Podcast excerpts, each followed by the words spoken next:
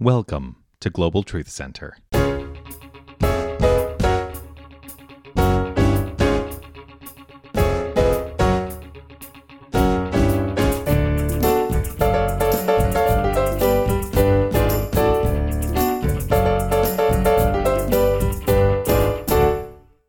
This is from a musical called The Fantasticks. Try to remember. And if you remember, then follow. And that's really going to be the crux of my talk today. But I want to go back to a little bit of history because really, how many of you still tell stories about your past? That's pretty much all of us. How many of you still remember your past? and remember when you were growing up and what that was like and what it felt like and all the things that happened to you in your life? Um, I came to New York, I went to New York in the fall of 1974. I was a junior in college and my mother had just died from cancer. And when she did, in the fall, right on September 4th, the beginning of my junior year of college, I said to myself, actually, I said to my father, I said, I have no reason to continue college. Because I was kind of doing it for her. She wanted her, one of her, my older brother did not go to college, and I had the grades, and she really wanted her, at least her second son, to go to college. But when she passed, right at the top of my junior year, I was like, there's no reason for me to do this. I really need to do what I want, what I should be doing in life, which is go to New York and be a star. That was my plan. And my dad very graciously said to me, Go. Probably had many reasons to do that, but he basically said, Go. And Jonathan, can you pull this down a bit? It's a little ringing in my ears. Uh, he said, Go, go, go follow your dream. And, um, and he was very gracious about that. And I did. So I went to New York. And one of the first musicals I saw was The Fantasticks, which, by the way, opened in 1960 14 years before I got there, and was still really going strong. One of the most successful musicals of all time. It ran for 42 years, the longest running musical in history. What do you think the second one is? Cats. Cats now and forever. No, um, Phantom of the Opera which ran for 33 years and is still going and may eclipse the Fantasticks at some point. So, Tom Jones and Harvey Schmidt, who wrote the Fantasticks, they were Broadway royalty. And I wanted desperately, desperately to be in the Fantasticks. You know, as a young boy, uh, 20, 19 years old, going to New York, 20 years old actually, going to New York, I just wanted to play the boy in the Fantasticks. So every time they had an audition for the Fantasticks, I'd be down on Sullivan Street in this long line waiting to go in and sing my 16 bars of Soon It's Gonna Rain. Thank you. So, and I could never understand it. And finally, as I got better and better, and I had an agent, and I've said to my agent, Can you just call and find out why I'm not getting cast in this show as the boy? I am perfect. I am exactly what this role is. And so the answer they got back, which was okay with me once I got it, was that I was too sexy. that I was too sexy and too self aware, which I also heard later in my career. Too self aware, which really meant I came in and I would be like, you know, where a young boy's supposed to be there singing, you know, soon it's gonna rain. I'd be like, soon it's gonna rain, watch this. And they were like, yeah, that's not what we're looking for here. So so I totally got that. but I had dreams of being in that show, which, by the way, to this date, I have never been in that show. Never. I'm too old. Who said that? I could still play the boy at the Muny, which is a big outdoor theater with a big, big space between you and the audience. Just dye my hair black, and I'd still be too sexy, though, so it's not gonna happen. So almost 20, almost 20 years, where is that? Here it is. Almost 20 years after the Fantasticks, I went to another audition, a brand new musical written by Tom Jones and Harvey Schmidt.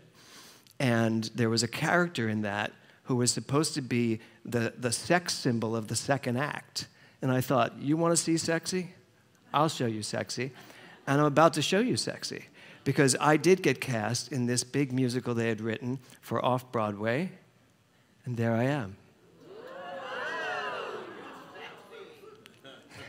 There's the boy in the Fantasticks. so he grew up. So this is a show called Colette Collage. And this picture was something they took during the rehearsals just to get pictures out there, and it ended up being the shot they put all over New York City. There was no place I could walk. I'd go down in the subway, there would be my nipple. And I'd be like, I'd be like, oh lordy, everyone's seeing me. Um, it was on the cover of the New York Times when they did the, the, the review. Um, so, why do I show you this? Because I really gave it a thought. I was like, are they ready for my left? Uh, uh, left, I think, yeah. So, uh, because we have these stories that we remember. I remember that time. I remember that picture. I remember who I was then, who I thought I was then. Right after this, not right after this, maybe five years later, they had written another big musical that was going to Goodspeed Opera House. And some of you have seen this picture before. And I really wanted the part.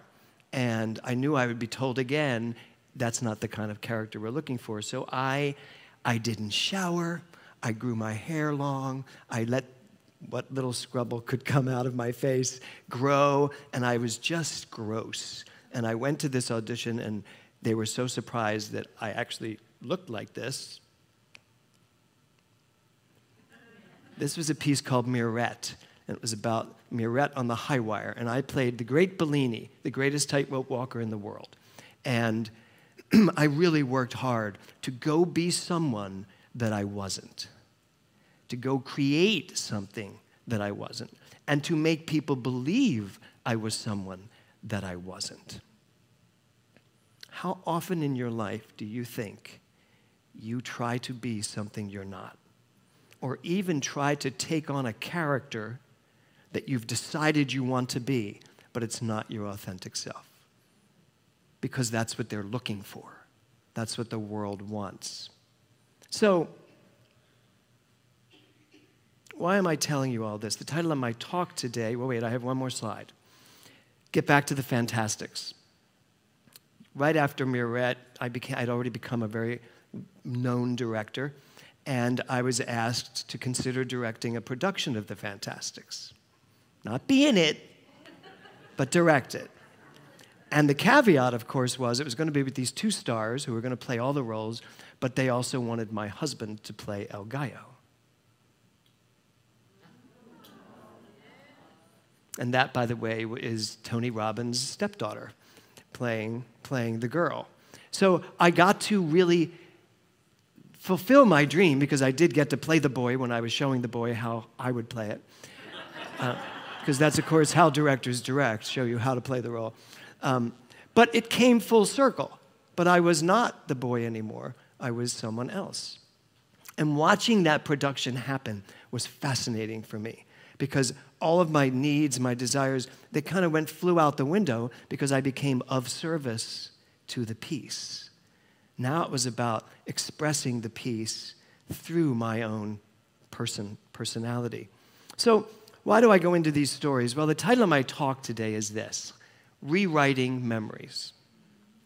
How many of you, when you tell your stories, how many of you embellish them years later? Every hand should go up. Really? Do you need to know what embellish means? embellish is a polite word for lying. No, where you embellish it. It's suddenly, I was not wearing a blue shirt. I was wearing this amazing red shirt that I got at Bill Blass. No, you weren't. It was from Marshall's. When you just embellish it a little bit, or maybe even not even embellishing, maybe you tell your stories and omit a couple of things. Does anybody do that? Yeah, you omit who you were then and what you really did and what you really said. Right because we do rewrite our memories to fit ourselves. But when I go back and look at those pictures, which, you know, I've, I've really um, had fun doing, putting this talk together, um, I looked at those pictures as though they were other people. Do you do that when you go back and look at the pictures of yourself from the past as though it's that that's that was someone else? Ever hear yourself say, "Oh my God, that was someone else then. I was someone else then." No, you weren't, actually. And this idea about rewriting memories, that can work in a very profoundly positive way. Rewriting your memories, because your memories come with feelings. The feelings are like neural pathways in your brain, the feelings that you have created from those memories. From living the life you've lived, you have created all of these beliefs and premises. And they're all wrapped around these memories you have of yourself. But are they correct? And I don't mean just because you're embellishing them or, or, or, or, ignoring some of them. Are they correct? Are the memories you have of your past true memories? Are they correct? And more importantly, and this is where I'm going, and anybody that's in any of my classes right now, if you're reading Breaking the Habit of Being Yourself, you read the little part in chapter one about the people that prayed for, for disease, for, for a sepsis that was going on in a hospital. And they prayed and they prayed and they prayed, and they had great results from their prayers. What they didn't know is that they were praying for a sepsis that happened 10 years ago. Now, I'm sure your mind's going, what? Because mine did. It still does, actually. You know, can I pray today and, and affect something in the past? Well, if we are really living in a quantum field of pure potentiality, of energy, and there is no past, present, and future, time is collapsed into one thing. We just know it as linear time. We've accepted it as linear time. But if life is eternal and infinite, why do we think life is only infinite this way? Life is also infinite this way, and that way, and this way, every way. So, Joe Dispenza talks in his book about the fact that these people prayed and they were affected 10 years prior. I have a hard time wrapping my head around that. Anybody else? Yeah, I do, I do. And even part of me, as I was reading, I was like, really? I mean, come on, how could you prove that? But you know what? Here's the thing it's a good question to ask. Could this happen? Our minds are too quick to say, come on, that's not going to happen. That can't happen. And now we're shut down, and there's no possibility for any of that to possibly be true because we've said no to it. This month of questioning, it is about really being willing to question. And when I say rewriting memories, I'm talking about questioning your own beliefs around your memories.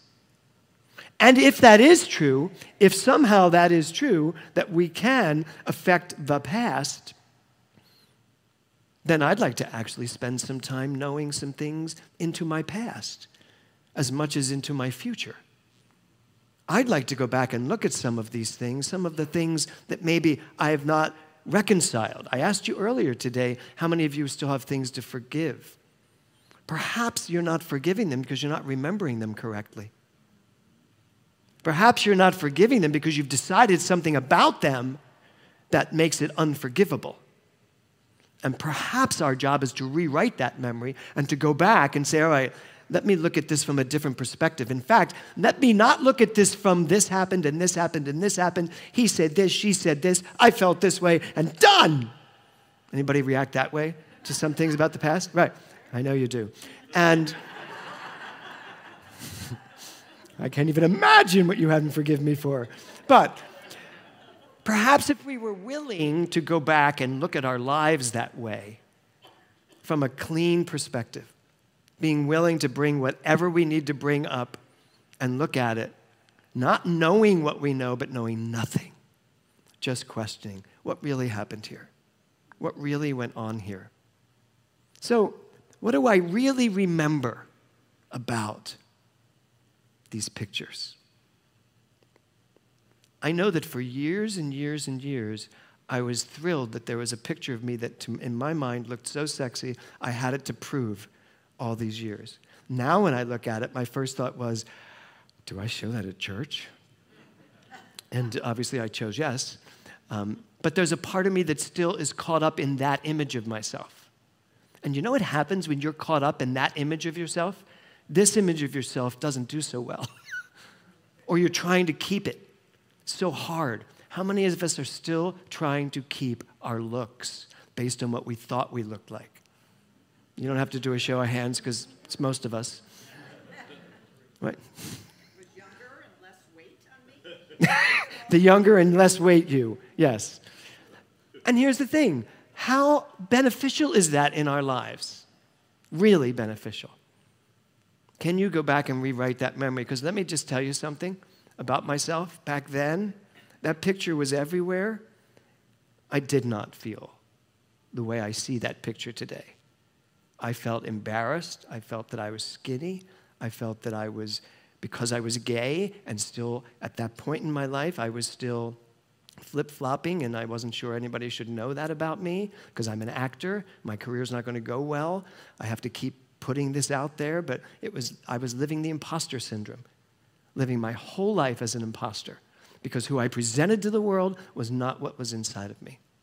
I can go back and look at that now, and as opposed to seeing that picture and going, hot, I can look at that picture and go, I love that you had to go through that, and I support you. And I think that can affect that boy back then. Because if that boy back then knew who he turned into, hmm, sounds a little egoic, ego, but I don't mean it that way. I so love myself now, and I didn't then. But I have that picture, and that picture looks great, and I can pull it out when I want to. But I'd rather go back and rewrite that memory and remind him what's going on. So that's really what I wanted to talk about today. How do memories work in relationship to time? First of all, if you're telling any stories about yourself that, that, that make you look bad or that you know, denigrate you in any way, stop telling those stories. And importantly, not only stop telling those stories, but start looking at those stories and understanding them better. Find a way to go back and look at what you consider the dark story, the dark stories of your life, a daytime soap opera, and look at them and say, I can see this with different eyes. So I want to look at these lyrics. Try to remember the kind of September when life was slow and oh so mellow. We rehearsed this today, and Annie came in and she had a tear in her eye, and she said, This was my mother's song. And um, it was very, and she's calling. yeah, mom. And uh, it was very emotional. This song is very emotional to me, too. I think they tapped into something profound with this song. I mean, didn't you all feel it as soon as you hear that bum, bum, bum, bum, bum, bum, bum, bum, bum? And then Kevin starts singing. It's like, and curtain. when life was slow and oh so mellow. The point of questioning this month is that you have the time to question and listen and hear. That you give yourself that gift. Try to remember the kind of September when grass was green and grain was yellow. Such beautiful lyrics. Try to remember the kind of September when you were a tender and callow fellow. And I know when you looked at me and you sang that, it touched me, because that's when we met. I was a tender and callow fellow 33 years ago. Now I am a tender and callower fellow. Thank you. Try to remember, and if you remember, then follow. So, when I was directing this show, I asked Harvey Schmidt, um, I got to work with Tom and Harvey because I had wanted it to be rewritten, and we had this amazing production of it that toured the country. And I asked Harvey, sitting at a piano, I said, Harvey, can you just tell me why you wrote all those follows? It's just follow, follow, follow, follow. I said, it's a lot of follows. And he was very good, and I have his quote here. He said, um, Oh, first, first I asked him how he wrote the song. And he told me that the, this is one of those songs that came fully formed. He didn't have to work for it. He just, they were looking for a new opening number to the show, and the song just came through him. And it just came. So he said it was totally, totally. And then I said, but why all the follows? And he said, because I wanted people to remember what they remember but then follow it into their story. And I remember when he told me that, I was like, oh, made me direct the show very differently when I got to the follows, uh, certainly with the girl, letting her really go out from it. But here's the thing that I take in, in a quantum way remember what you remember, but we live in a world of quantum energy that is constantly evolving. It's not about just the memory, it's about remembering what you remember and then allowing the universe to take it and follow it into your story so that you don't just take it and stagnate, as so many memories do, but we take those memories and grow and follow, follow, follow, as many follows as we can have. So there's this wonderful quote from Euripides. And he says, Question everything, learn something, answer nothing. How many of you feel you could live your life that way? Yeah, not a lot of hands. Good for you. not a lot of good for Laurie Savage. So good for you. I, I, I want to go to the answer nothing. Yes, you could do that too. You love that. Answer nothing. Like, why should I answer a question that has changed since the breath came out of your mouth? The question constantly is evolving. And if I give you my answer, it's a stale old answer from a thought a minute ago. That's what this month is about for me. Not having the answers, which is pretty amazing to say as I'm teaching, you know, seven classes a week, to have no answers.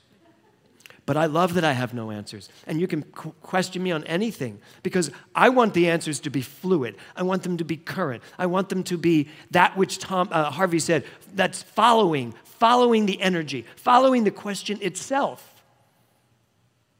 We tend to think that things we remember the things we've perhaps lost are behind us. Your memories are not behind you. Your pictures from the past are not behind you, they are within you. They are current, and they deserve your current thoughts about them, not your past thoughts about them. What if we could only know the absolute present, current, fluid truth about everything in our life. Everything. No matter what it was. I always tell the story about my father when, when he passed. Um, when my father passed, I, I, was with him, and then I think I've told a lot of you this, or many of you have heard this. When he passed, I was with him and I asked him, What would you change? Hoping he would say, I would change the way I raised you kids. I'd spend more time with you. I would have done a better job as a father because I had, I had judgment. But he didn't. He said, I'd change nothing. Everything I did was perfect. And I was like, well, then, okay. And I was really annoyed at that. Years later on stage, in the middle of a talk, I was saying something, and, it totally referred to my father. And I said something like, I know that when I get to the end of my life, I want my life to have been fully realized. I, wanted to I would not want to change anything. I will be that smart when I get to the end of my, and my, as I'm saying this, and it was at Unity of New York when I was giving this talk, by the way. And I'm giving this talk, and all of a sudden my head's like, that's what your father said to you. I was like, ah. Talk about a memory that morphed. Talk about a memory that finally had made sense to me. And now I understand my father actually got to the point where I wanted to get to when I get to my last day of saying, Nope, I did everything the way it was supposed to happen. Because I do believe my life is unfolding perfectly. So if it's unfolding perfectly, what? It wasn't unfolding perfectly then? No, it was. So, what if you were able to rewrite your memories from where you are today, knowing what you know today? Be willing not to remember without questioning what you remember. That's really what I came here today to talk about and to say to you. Your memories are so beautiful, so delicate, but they're ongoing. They're growing, they're evolving. You get to rewrite them. And I don't mean rewriting them because you can rewrite them better than they happened. Anybody do that? I can totally rewrite that and make it look much better. No, I mean rewrite the essence of it. Rewrite the feeling of it. What does the what does the the I don't want to say how old you are. What does the 80 year old you today believe that maybe the 20 year old you didn't? How about taking that intelligence and wisdom and going back and looking at that? As opposed to what we generally do, go back to that 20 year old situation and feel what was felt, and now we're just right back in it. That's what it takes. It takes the guts to go back and look at all of it from who you are today. Who would like to try that? Some of you were like, nah way. so I want to close this with the last lyrics. Deep in December, it's nice to remember, although you know the snow will follow. Deep in December, it's nice to remember, without a hurt.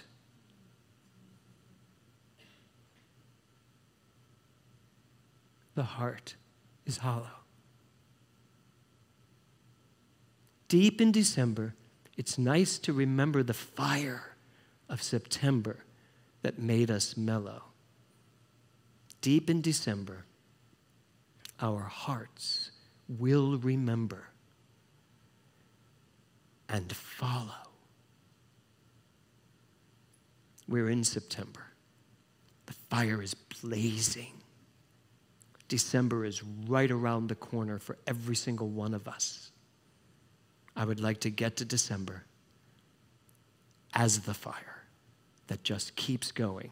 And then, once everything makes perfect sense, and it will, by questioning everything, then follow. Namaste.